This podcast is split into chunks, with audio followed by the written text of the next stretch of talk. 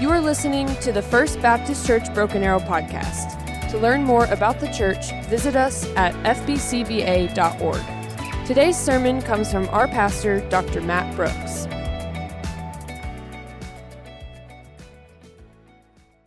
Merry Christmas. If you would open your Bibles with me, the book of Romans this morning, we so excitingly start and celebrate this Christmas season through a series on Advent that we're simply calling Father Christmas. Turn in your Bibles to Romans 15, one of my favorite books in the entire New Testament. My name is Matt Brooks. I'm the senior pastor here at First Baptist Church of Broken Arrow. Just want to give all praise and glory to the Lord Jesus Christ. Thank you this morning, praise team, for lifting us to the throne. Just feel the anointing of the Lord this morning and anxious to celebrate Christmas with you. You know, as Christmas draws near, I can't think of a better way to prepare our hearts for the greatest gift that God has ever given the world, the Lord Jesus Christ, than through a series on Advent. Advent, which means coming, has for centuries been a time of, of reflection and encouragement and celebration of the imminent coming of Christ. And traditionally, each week of Advent has an intentional theme hope and peace and love and joy.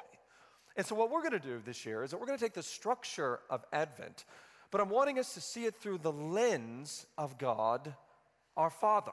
And that is why, for the next four weeks, that we're going to quantify this series of Advent called Father Christmas, finding God the Father in His Christmas story. For those of you who are wanting an Advent devotional this week to kind of take a step further with the Lord, text the word Father to 45776 as our creative teams and content teams has put together a specific devotional for you. So today I want to prepare our hearts for the hope that is promised to us by God Himself, the God of hope, in Romans 15, 12 through 13, in other selected texts. You know, it has been said that a man can live 40 days without food seven days without water, but only two seconds without hope. Hope for the Christ follower is not just wishful thinking. For the Bible reminds us that if you have Christ, then you have hope. For where Christ is, hope is. And can I tell you, this world has been longing for hope? I mean, we may, even in the season of our country, never been more in preparation for the hope that comes in Christ. Uh, we had many of us yesterday were hanging out in downtown BA as we were celebrating the Christmas season, and we were walking through this parade in downtown, and uh, we were passing out thousands of invitations to Christmas on a Hill and you know, to the Green Country Christmas next Sunday. I hope you're doing the same, and you know to our Christmas Eve services and our Christmas Day services, and you know as we were passing out good candy and invitations, uh, we had one of our kids that was going to give a card to a man, and she went up to this man and said, well, Would you like this invitation card? And he said, No, I care nothing for that man. Speaking of the Lord Jesus Christ. Can I tell you that he cares much for you? That he loves you? That hope is found alone through Christ. You see, hope in the Bible is a confident certainty of what is to come. It is an assured forever by God Himself to us. And I tell you, there's a drastic difference between living hope in Christ and false hopes. Peter speaks of this in 1 Peter 1 3 when he says, Blessed be the God of our Father, the Lord Jesus Christ, according to his great mercy, for he has caused us to be born again to a living hope. There was a huge difference between living hope and false hope. Uh, some of us, uh, we have false hope professionally that we just think if we could just get this right kind of job at the right time, then everything will align, that we'll have this assurance and satisfaction that will last forever. No, it's not. That job is not infinite, that job is finite. Yet if we could just get this promotion, if we could just have this title, then we would have hope. Some of us, we place our hope financially, that if we can just have this, whatever this number is in our savings account, that if we could just achieve this status, if we could just maximize our investments, if we could just have the specific investment at the specific time, then we can have hope. And no, this pandemic has taught us that no, we better hold tightly to Christ, that our hope must be in Christ and nothing else. Some of us, we have a hope politically that if we just get this right candidate, then everything will be set back into alignment. If we just had this specific legislation, if, if they would just sign off on this one bill, it would change all things. And no, we must remind ourselves that we are people of God, and this the hope of God resides in us through the Lord Jesus Christ. We must keep our eyes on Christ and Christ alone. Some of us, we have the false hope emotionally that, you know, if we just had these certain things, or if this relationship would just align in the exact way in which we would want it, if we could just achieve or just secure these one certain things in our life, then everything else would bring into alignment emotionally and mentally and professionally and financially and politically. It is within this context and searching all of these functional gods, functional saviors, functional means of hope that we have to remind ourselves of the steadfast hope of God through us in Jesus Christ. That is why throughout the Bible, hope sustains and empowers our faith. That hope is the assured expectation based upon the promises of God and the Son of God, Jesus Christ. Hope then keeps us moving toward God. It propels us to daily live for God with joy, as we'll find in Romans 15, with peace that we'll find in Romans 15. Because God Himself resolves to always be with His people because He is in His people. And that is why, even in the Old Testament, the psalmist says in Psalm 71, verse 14, on the nature of God, and in light of this, I will always hope continually, and I will praise you more and more. It is this hope of God in us that we are hopeful because we are Christful. And we are Christful because we are spirit filled. It is this filling of the Spirit in our lives that emanates from the nature of God Himself. For where Christ is, hope is. And Christ lives here in the believer. Christ resides in and through us. And that is why Paul says in Romans 5, verse 5, and hope does not put us to shame because God's love has been poured into our hearts through the Holy Spirit who has been given to us. That God has given himself to us. Oh, Emmanuel. We have a hope that can abound. And that's exactly what I want to talk about us today. How to abound in hope. And we find this in Romans 15. Now, Paul is writing to believers in Rome. And he spends 11 chapters in one of the greatest books in the entire New Testament, describing to God's people what God has done for them through the saving work of Christ. Paul starts in Romans 1 1 by saying he's a servant of the gospel. That you can give your life to so many things, but if you miss this one thing, you miss everything. And so, Paul is a servant of God has resolved to give his life to the gospel of God. A gospel that he says in Romans 1:15 that he can't wait to share. That there's this perpetual joy in sharing of this hope that only comes in God and God alone. Therefore, he is not ashamed of the gospel of Christ. Why, Paul in Romans 1:16? Because it's the power of God unto salvation. Not just to the Jew, but to the Greek. For all of those who place their faith in Christ. That hope isn't based upon status, that, host, host, that hope isn't based upon uh, one's financial securities, that hope isn't based upon one's uh, ascribing to one's political parties or attentions or even our own disposition. No, hope is a resolve given to us based upon the promise of God through the Lord Jesus Christ, who abounds in those who place their faith in Him. And it is this God of hope that resides in us. You see, Rome was filled with numerous pagan and mystery religions. Priests and soothsayers who claimed to represent one emperor or god or gods were everywhere. Thus, hopeless religion and fruitless devotion was prominent throughout all of Rome.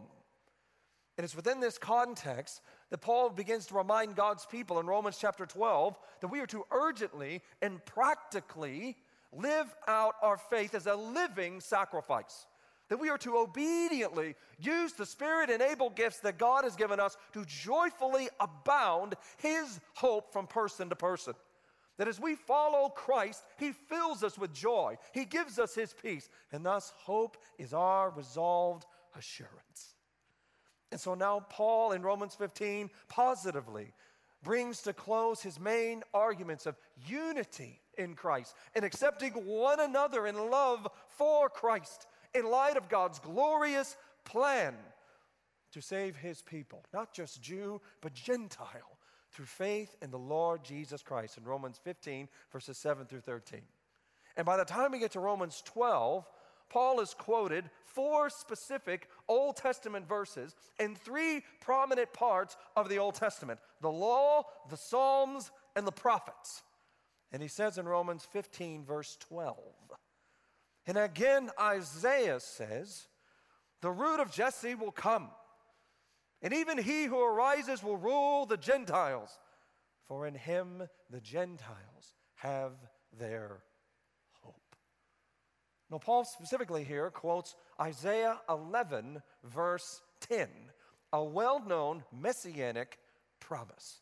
And I don't know about you, but if Isaiah, if Romans is one of our favorite books in the New Testament, Isaiah has to be one of our favorite books in the Old Testament. You see, Isaiah, whose name means the Lord is salvation, was the prince of all prophets. 700 years before the coming of Christ, the death of Christ, the resurrection of Christ, God would use Isaiah, a man of nobility, a recognized statesman, to speak in front of the monarchs of Judah. God would take this man and place him in front of Uzziah and Ahaz and Hezekiah. It would be Isaiah, one of the most profound books in the entire Old Testament, that the New Testament writers would reference 400 separate times the book of Isaiah. The amazing thing is that of the 66 books in Isaiah, the first five chapters of Isaiah describe the utter spiritual failure and ruin of God's people because of their spiritual or their perpetual rebellion and sin against God. The first five chapters, pure rebellion, clear judgment. And then in Isaiah 6, things begin to turn. In Isaiah 6, Isaiah gives us the most concise summation of worship found in the entire Bible. In Isaiah 6, verses 1 through 8, Isaiah says that he saw the Lord. That he saw the Lord. The judgment was everywhere. Rebellion was rampant. Hope comes. Things appeared helpless and thus hopeless. But hope was coming. And from Isaiah chapter 6 to the rest of this book, 61 chapters can be summarized by God graciously saves sinners. Amazingly, the first words of Isaiah are not wow, but woe in light of God's holiness. This word appears 10 separate times in the book of Isaiah. That after seeing the Lord in his holiness, shockingly, Isaiah pronounces judgment not upon God's people, but upon himself. He humbly says in Isaiah 6 ruin and destruction are to me. And Isaiah, considering God's holiness, felt hopeless. Can I tell you that we're at that point in our country? That hopelessness abounds in America. According to a recent survey, 71% of all Americans feel that our country is not on track. Now, this poll didn't quantify just uh, how many and what percentage of Americans just feel we're not only not on track, we're off track, right? Completely off track, right? And you can see why. Inflation's at a 31 year high, savings rate are at a 17 year low. 63% of all Americans are currently living paycheck to paycheck. Astonishingly, 44% of all teenagers in America quantify themselves, you ready for this?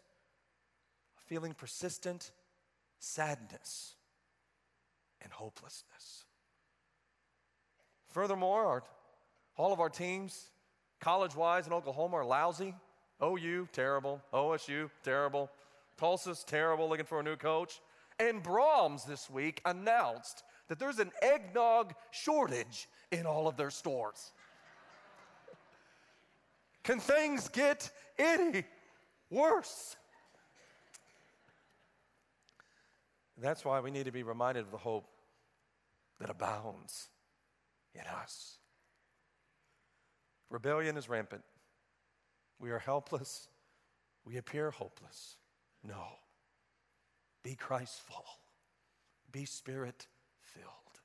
Can't you see now why we need this reminder of the Christmas season? Within all of this destruction and rebellion in Isaiah, these first five chapters of awfulness, things begin to turn in Isaiah 6. He sees the Lord, and hope comes. And through a vision in Isaiah 14, he says that the Lord himself will give you a sign that you will have a virgin that will conceive and bear a son. You should call his name Emmanuel, God with us. He goes on to say in Isaiah 9 6, for, for to us a child is born, a son is given, that he shall be called Wonderful Counselor, Mighty God, Everlasting Father, Prince of Peace.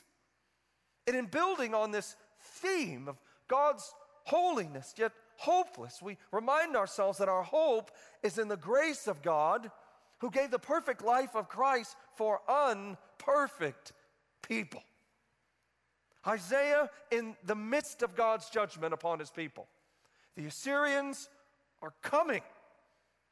He sees in Isaiah 11, verse 10, a little shoot, a little twig, a sapling among all of these stumps of judgment that will come from the stump of Jesse. One who was of the Davidic line. Christ, our Messiah, who will lack nothing in his qualifications and his wisdom and his righteousness and his faithfulness. Among all of these trees, there'll be one little one that will remain and will set everything right. You know, we have a reminder of this each and every Christmas. We have a tree that we place in our house, that we, that we light up, that we adorn with our best to signify God's faithfulness to us and in us through the Lord Jesus Christ. You know, tonight, and I'm so proud of oh, all of our teams and facilities teams, creative teams, and communication teams. It's been an astounding amount of work that has gone into Christmas on a Hill. Tonight, we're going to gather as God's people on the highest point of Tulsa County and one of the largest trees in all of Tulsa. We're going to light up as a sign to the world of God's faithfulness to us through the Lord Jesus Christ. But many of us don't have 26 foot trees. We we have nice trees, and some of us have trees just like this little trees. Bryn and I, when we were first married, we didn't have much, but we had the Lord and one another. We were living in Mary student housing in Ada, Oklahoma, finishing up school there at East Central, and just so amazed by God's goodness and grace. And man, I was preaching the gospel anywhere the Lord would allow me. And Bryn was finishing up her elementary education degree, and we didn't have $10 in our budget for Christmas. And so we went to a store, and with $10, we bought this little Christmas tree. Handful of ornaments. And I, I think the, the store's owner, by his grace, he was a Christ follower, uh, he gave us this deal of all deals on one box of Christmas lights. And this tree was so small that, that literally you could wrap all of these lights around this tree and it just exploded in this little 500 square foot apartment you know, of course, we, we had a handful of gifts with one another, and it, you know, it looked like hundreds because this tree was so small. And we right there were reminded of, of God's goodness, faithfulness to us. And so, year by year, as God's continued faithfulness grew and his blessings came, we, we began to add to this tree. And ornament here, ornament there, and we would every year of God's faithfulness, we would get one ornament to celebrate that. So we began to place these ornaments and began to add lights. And, you know, before you know it, there, there really wasn't even a tree anymore. There, there was only lights, was only ornaments. And as years went by and different assignments came from the Lord in this state, and this state, and this state, somewhere between God's faithfulness and our moving, we, we lost this tree. When we moved back to Oklahoma, we bought a new little small tree. We bought another Charlie Brown tree. But instead of Bryn and I decorating this tree now, we, we let our kids do it. And they wrap their ornaments around, they grab these lights, and we put this little tree right on our doorstep as a sign to all who visit our home of God's abiding and abounding faithfulness to us. You see, this world will change. You see, your vocations will change. Your financial portfolio will change. Your political affinities and personalities will change. Emotionally, through the years, we, we will have ebb and flows of change. But there is one who never changes. There is one who abides and desires to abound in us. And we can be hopeful even when we feel helpless. And that is the encouragement of this story of Christmas, even through Isaiah. That is one of Paul's principles in quoting this verse to God's people in Rome in Romans 15. That though rebellion is rampant, though destruction appears everywhere, though we are helpless, and thus it appears hopeless. No, we're not. We must keep our eyes on Christ. We must keep our heart filled of the Holy Spirit. Because Emmanuel is with us. That's why. Because a son has been born and a son is given. He's a wonderful counselor. He's a mighty God. He's an everlasting Father. He's the Prince of all peace. He is the shoot of Jesse, this little sapling, this twig, who Isaiah says in Isaiah 11 will go on to defend the weak, who will go on to ultimately defeat the wicked, who makes outsiders insiders because he saves imperfect people through faith in his perfect life. In fact, you see this word arise in verse 12? That is more than likely an alludation to the resurrection. You see, this coming Messiah who will be born to save will give his life and die.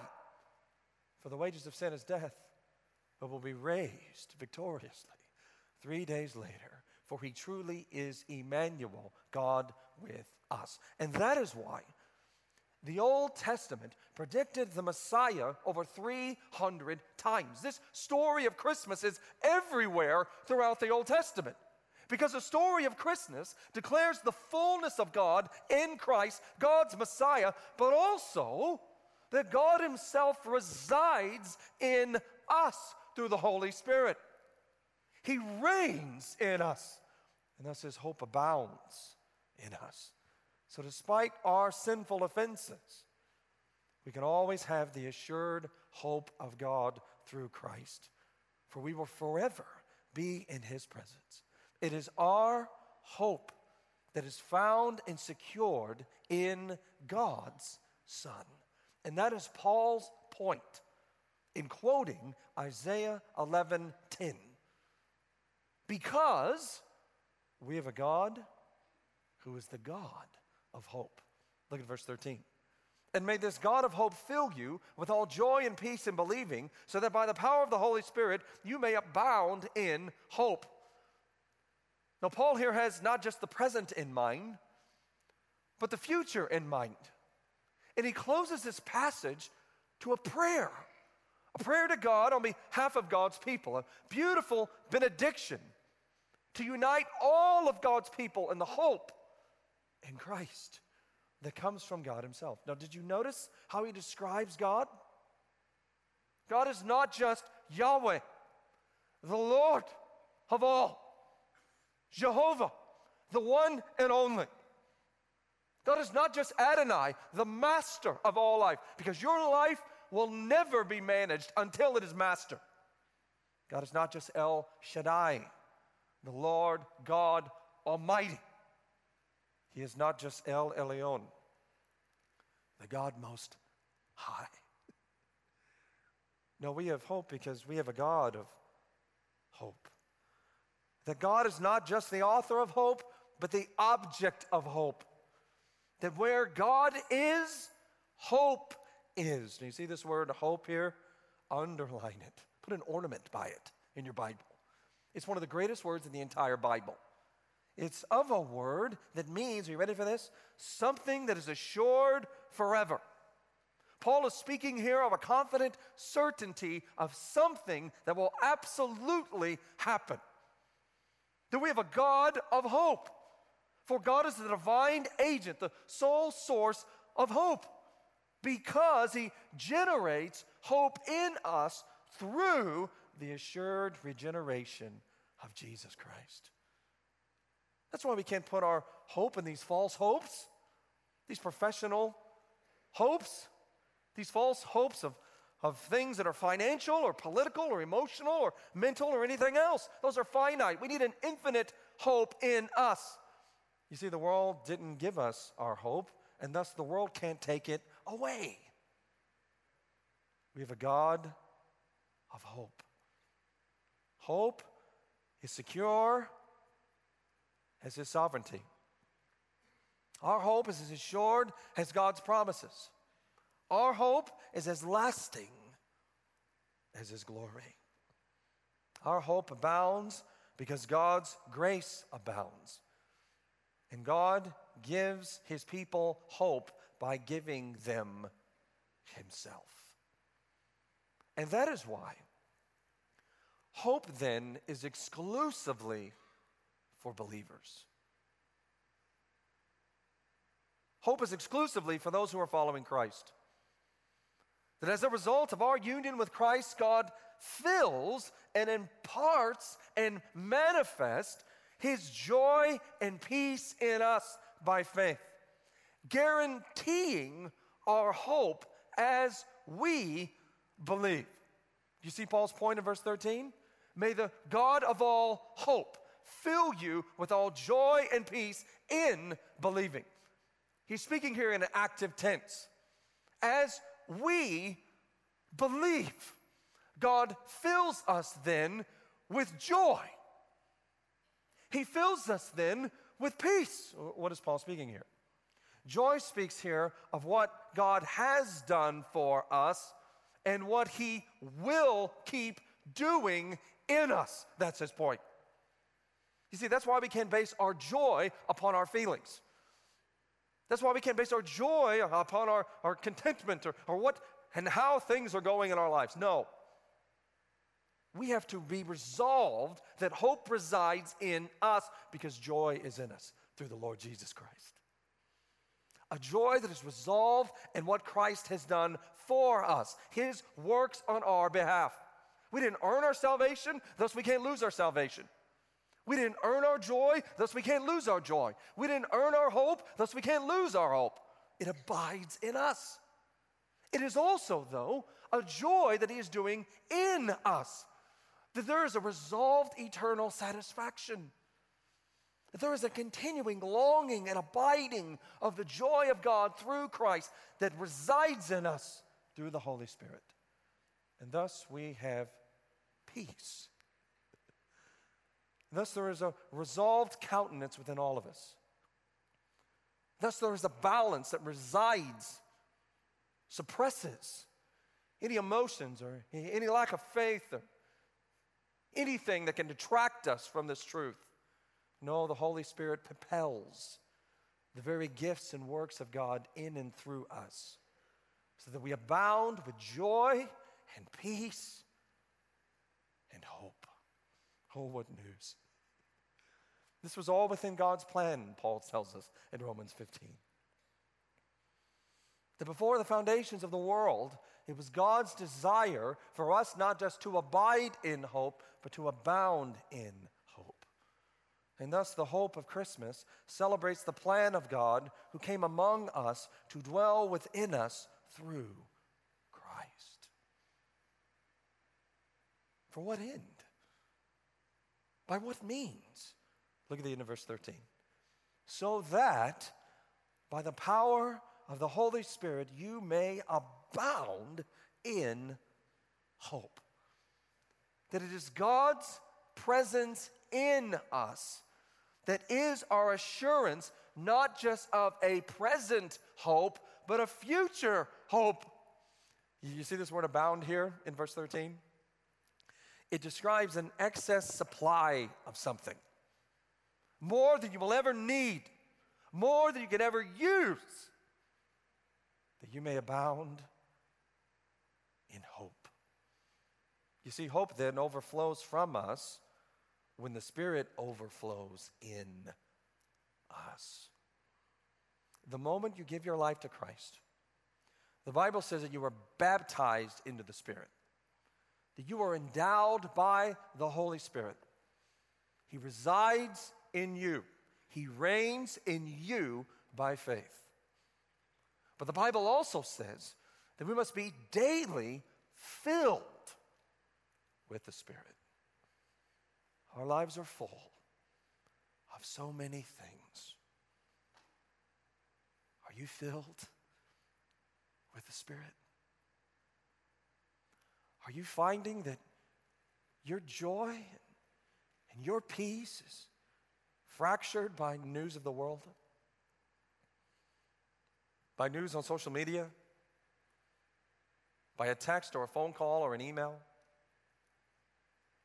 May you place your eyes on Christ.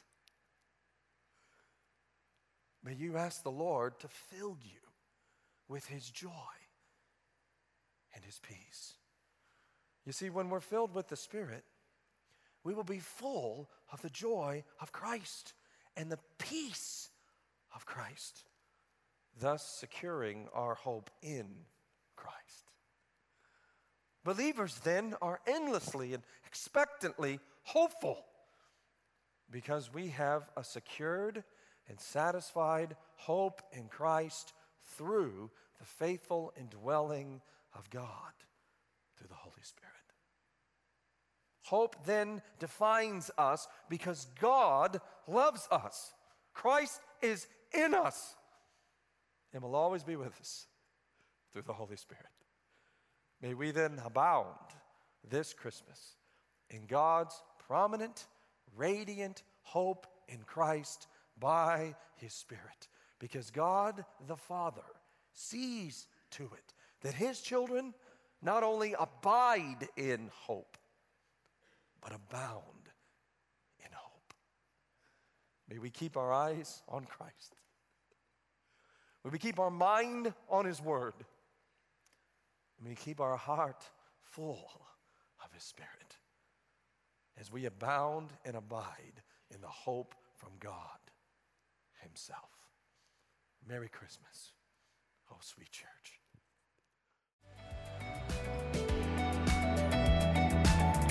If you were encouraged by today's message, be sure to subscribe to hear other messages. For more information about our church, be sure to visit us online at fbcba.org. Thank you for listening to our podcast, and always remember you are loved.